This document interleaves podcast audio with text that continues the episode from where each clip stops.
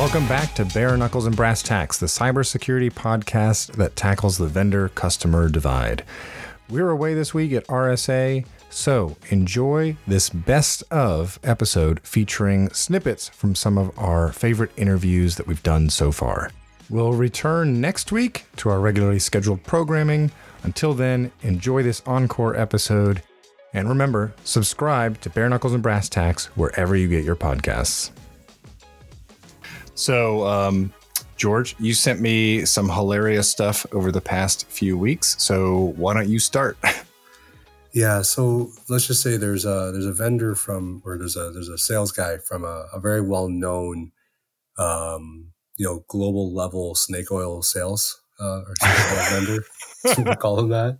I mean, look, their product sucks. Like we're we're we're gonna obviously not get sued or liable, but the fact is that it's a well-known um, thing within technical leads in the industry that their product is absolute garbage.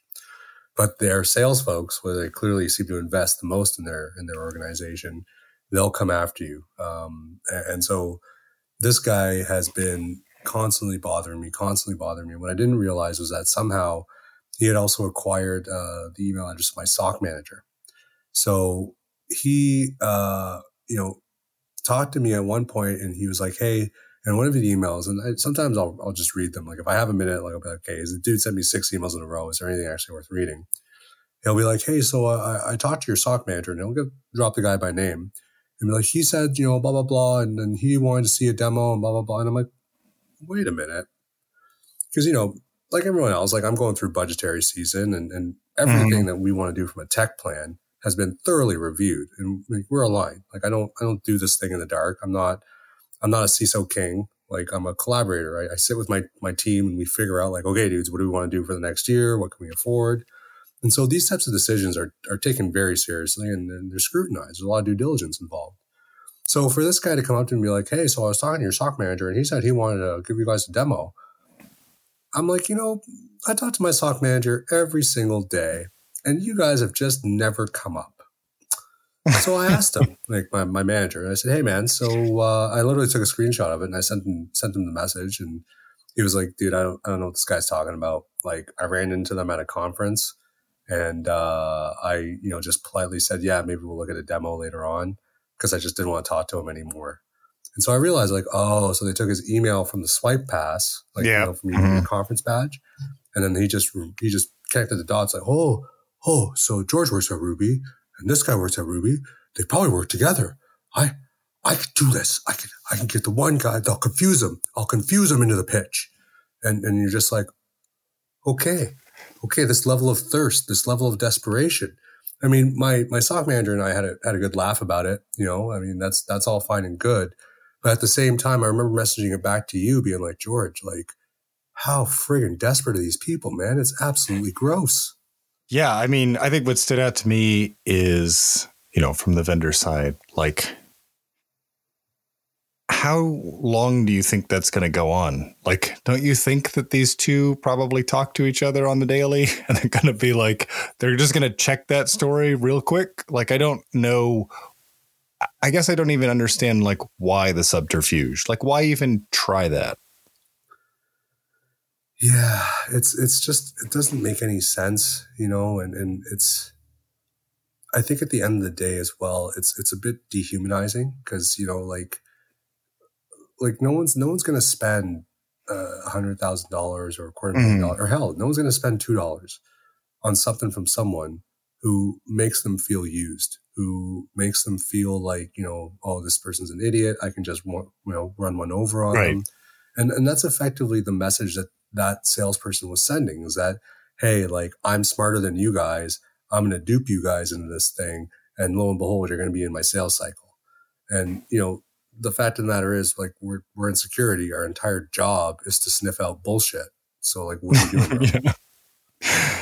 yeah. Uh, I will say before we move on, this particular vendor in four years, I think, since I first ran into them at a conference in the UK, I have not heard one person in any of my circles say a nice thing about them. So I guess what I'm confused about is eventually don't they run out of customers? like, I mean, like, where's the market going to go? Well, I think they probably have some public sector clients, um, maybe in the UK mm. and Europe, and that's probably what keeps their ship afloat. Because you know, if you're aggressive enough with your marketing and you can you know convince the right dodo and the right decision making authority to, to make a purchase decision, and they know that you know they're leaving the job in a year because it's time for their next post or whatever, then yeah, you know, then you you have that money. It's kind of like when you're in the consulting world, like when I used to work in there um, I used to see some of the contracts that the big consulting firms would get, and uh, you're just like, they, they never deliver on any of this. Like I know this because mm-hmm. if you're working at a medium sized firm, you end up getting a subcontract to do the work that the big firms get the big profit for.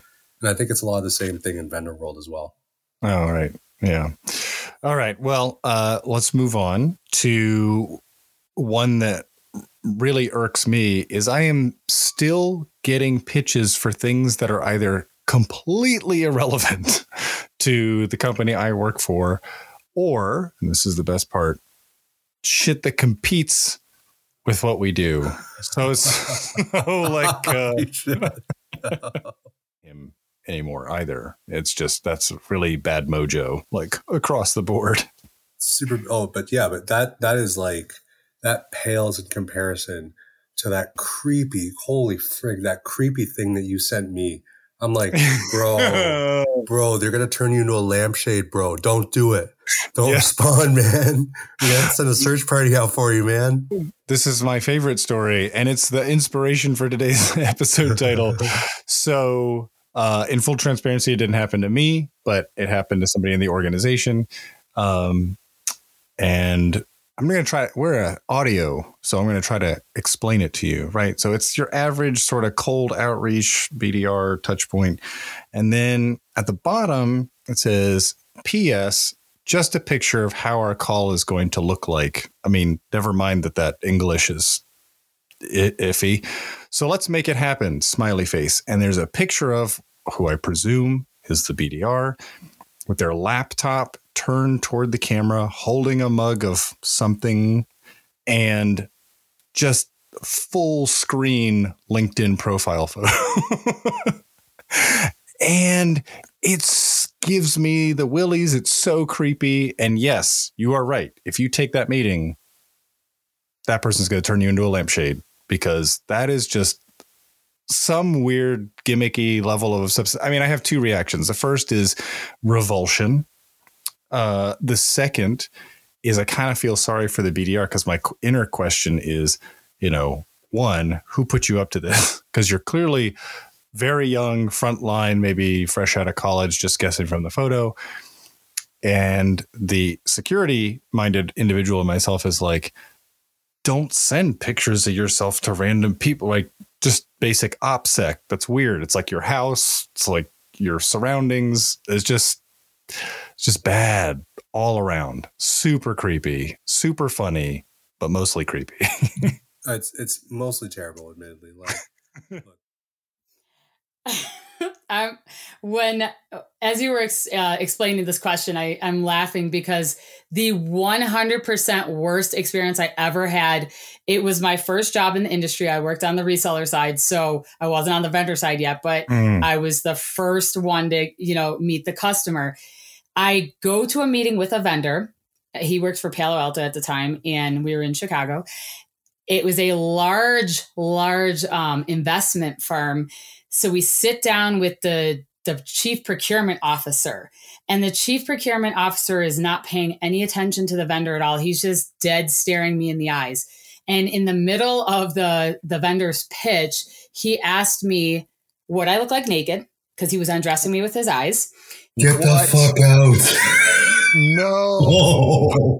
Hold on. It gets worse. What? He asked me, do I wear slingback shoes, stilettos, or do I just drop to my knees? What? Um, what? what the fuck? That's bananas. What fucking year is this? so the vendor rep is like his his mouth drops and he, the, the guy that i went on on this meeting with from the vendor side was kind of a pimp player at the time. He was like, you know, was with lots of women. He had a lot of money, and he's he's like, dude, I am super fucking offended to the customer, and he's like, you're done. We're out of here. And then the guy whips his man part out. And needless to say, that got back what? to my employer at the time, and my employer fired him as a customer because they were a customer. It was just a net new deal. He's they filed har- sexual harassment charges against him. Wait, so these are these are adults like working in North America. Mm-hmm. Yeah, this is a this is a chief procurement officer how is that i'm just like we had we had things to talk about and like george and i are just dumbstruck. Like i don't even my brain like refuses to compute that that's a thing that happens but i am i am extremely sorry that that happened to you. you know what? Uh, the other another one that happened a month later was a director of security who was up to be a ciso at a uh, another financial firm. I won't say what type of financial firm. We were we did a dinner and we had a happy hour and he was really wasted. They stayed my customer for a really long time. They mm. ended up mm. firing this guy, and he he walked towards me like this with his hands and he said, "I I think you're a double D," and I'm like. I slapped him and then he got like really belligerent with me and he he had to be escorted out of the restaurant. But needless to say, that gentleman got fired. So this is my first job in the industry that was 2012. So if you can imagine, you know, 10 years, 11 years later, I yeah, I mean, I was just so about many ask, stories. I was just about to ask what year was this, and I'm I I guess I'm both surprised and not that it was 10 years ago, and also incredibly disheartened. I I I do want to say.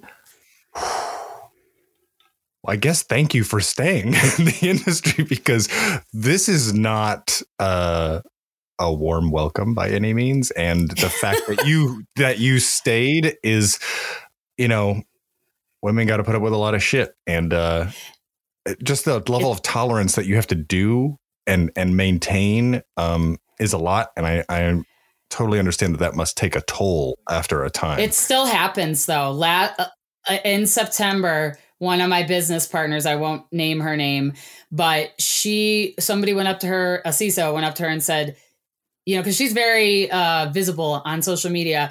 And mm. I was standing right next to her. This CISO comes and he he says, "All you do is fucking sexualize cybersecurity. We don't need hoes like you." And what I flipped out. I, this was September of this year in I mean, the Colorado region.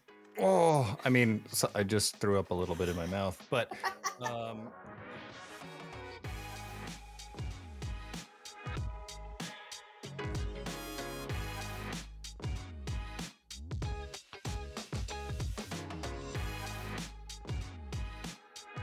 Sales Gauntlet.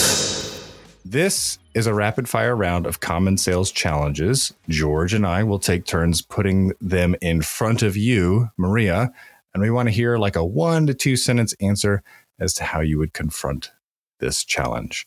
Are you ready? Yes. Can I ask one question? Is this objections that we're getting like in the very first outreach or like a little bit later? Because I think that matters.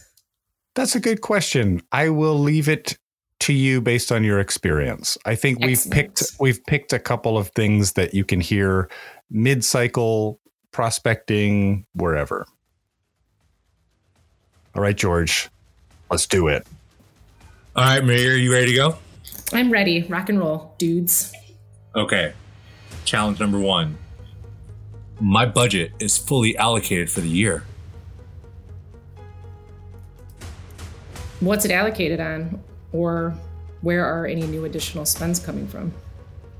Okay my turn. No thanks we have that covered already. How do you have it covered? Love it. I can't make a decision by myself. I have to speak to the other leaders before we can advance. What do i have to do to earn your trust to get a seat at the table with your leaders to help you with that? Can't talk now. Call back in six months. Why in six months? Oh, Jedi mind tricks this one. Oh, Go. beautiful, beautiful. Oh, she's killed it. Someone else from your organization already tried to pitch me. I was not impressed. I probably wouldn't have been either. I didn't expect that. this is just straight old fuck that guy. all right, all right, all right. Last one, last one. Um, I can't add anything new. We're trying to consolidate. I can help with that. God, there we have it. Sales gauntlet complete. Bro, six and oh, good job, Maria. Was that good? Like I'm curious. That curious. was so fucking feedback. good. Yeah, yeah, Okay. that was good. Uh, there was no there was no shaking under pressure. There was no um uh feel like you, I- had it. If I so I had a coach one time that told me that anytime somebody gives you an objection that's filled with vagaries, which almost all of those were, you just double click and ask a question right back to unpack the vagary. So like I already have budget allocated. Allocated on what? Like it's just Love it. it's just the same as having a like I don't want McDonald's for dinner. Well, what would you like then? Like it's the same as having a conversation. It's really kind of no different, I guess. I don't know. Good. I'm glad we can demystify that. Um so And I think salespeople just- sometimes the longer the answers are, I know when I am trying to get a response from somebody, the minute that they start talking and they keep like you just it's that was a yes or no, dude. I didn't need all that. Like just get to the point. I'm, I'm going to pick two, and I've called out the gift card one before. Um, so if somebody says, "Hey, we'll give you a hundred dollar Amazon gift card to look at our pitch," um, it just makes me feel really dirty, right? I, I don't I don't like that one. I don't dig it, and it just feels like if you have to pay me to listen to your pitch, um, is it that good of a pitch? That that's kind of my take on that one. Um, another one that that I really hate, and I've seen it less lately, but I, I've seen it enough is the one where they reach out and say, um, "Hey, we have evidence that you might be breached, right, or that your confidential information is Ugh. leaking. We found some evidence out there of confidential information, uh, and we just want to see if you're aware of it." And for for us, right, like I feel a duty that if we really are leaking confidential information somewhere, like I need to identify it and put a stop to it. So you, I feel like you kind of have to take the call, and then you jump on the call and you find out it's, oh, hey, we found credentials that uh, it turns out you know it's something that we knew about a year ago, dealt with. It's totally contained and taken care of, and and actually like have Mm. completely closed it off. Uh, and now I, I've wasted my time to be on the call with that uh, with that salesperson, and I've kind of I've let them have it more than a couple times on that, where it's like, hey, I have a duty to take this seriously, and now you're wasting my time. There's no way I'm buying what you're selling.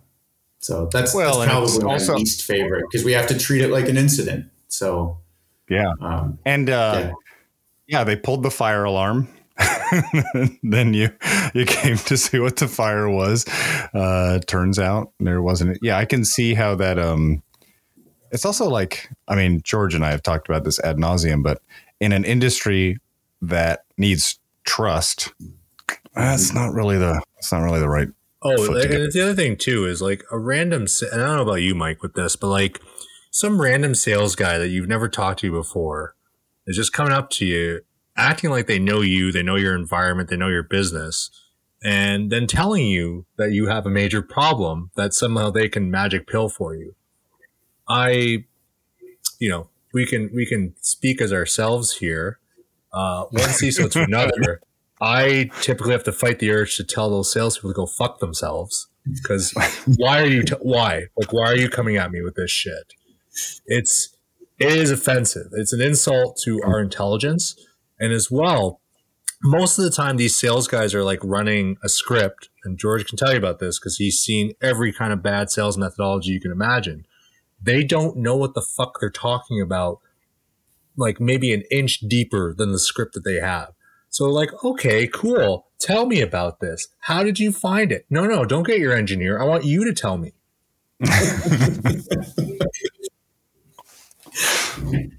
I, I know the feeling. I, I will say, and I we you know I've listened to to every episode, um, you guys uh, of Bare Knuckles, and so one of the things that, that you guys talked about, and I actually I did some outreach this week. I had a, a business development rep reach out to me with a uh, an outreach that wasn't super canned, so I actually gave him a chance, and that, that's one thing that I do a little bit more after listening to the the podcast is like I'll give people just a little bit of a chance, right? Um, and I, I called him up and I said, Hey, I, don't want to, I don't want to view the pitch. I don't want to spend a half hour, but I do want to understand what you do. Um, and he's worked in a couple companies. It was really interesting because one, he was telling me about the companies that you send 500 emails a day and you're getting judged on the metrics of outreaching. And I think George, those are the ones that Mhm. They don't know anything, right? They're just guys working in a bullpen, sending a, a canned email again and again and again. Um, this guy was actually saying he sends 12 emails a week, maybe, and gets like nine responses. Um, so I I think some people are coming around and starting to, to learn and, and see that what works and what doesn't. So I hope we, we see more of that. Yeah. And I think it's, I mean, at the end of the day, right? The theme is getting above the noise. What can we do differently than everyone else? So rather than me just like the days of spray and pray, they still exist, but those people are not being successful in hitting quota. And so it's how do you kind of, if someone has something you can kind of latch onto, how can you make it your own? So, for example, this is one of my favorite stories ever is there was someone, and I think he was at Riot Games or EA. Actually, he was at Riot. He was leading data science there. And he had a presentation that said 99 problems, but Spark and Databricks ain't one. And so I wrote him a rap to 99 problems. Nice. um, meeting, of course, but it was really bad. It was really cringe. But like, no one else had ever sent him a rap, right? You get anything else like that. Well, let, let me let me call out. We'll, we'll get into this in the brass tacks, I think. But what I hear from the vendor side is you bothered to notice that he had done that presentation, right? And then you connected the dots, which is Yep. something that all the AI and automation email software isn't going to do for you. Yep. That uh, the best way to reach this person is on a similar tone.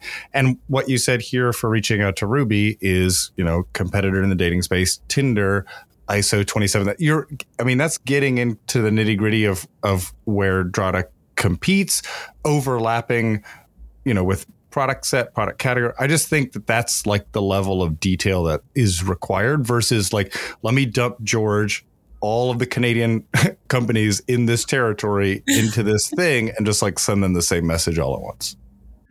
The other thing too that I like that you mentioned there, and George kind of keyed on it too. You took uh, you took another, I would say, original creative approach to solving the problem, which I don't typically see. Which is you were like, okay, cool. I acknowledge you're not going to take the meeting for the pitch, but then you spun it on them. Which, by the way, that's like a very 50-50 thing because they could either just continue to ignore that, be like, well, I already shot you down. And you're like, no, can you tell me about your day? Mm-hmm. Tell me about your process. Let's figure out your pain points. Yeah. So something you did, you know, in, in your attempts to cold open them, convinced them enough about you as a person to open up about that. I find that brilliant. Brilliant. She she acknowledged the dance. Yes. Say it again. We've said it since episode one. You said you're not going to take the meeting. That that you know throws the curtains open and says like, I am a seller. You are a buyer. You're not buying today. That's cool. You know, can we connect as humans and like talk about this thing that I'm trying to learn more about? I think that's that's brilliant. I think that works. yeah, and, and again, that totally derailed the train. That's just that your response, like it's you're you are gold. There needs to be more of you. That's all I'm saying.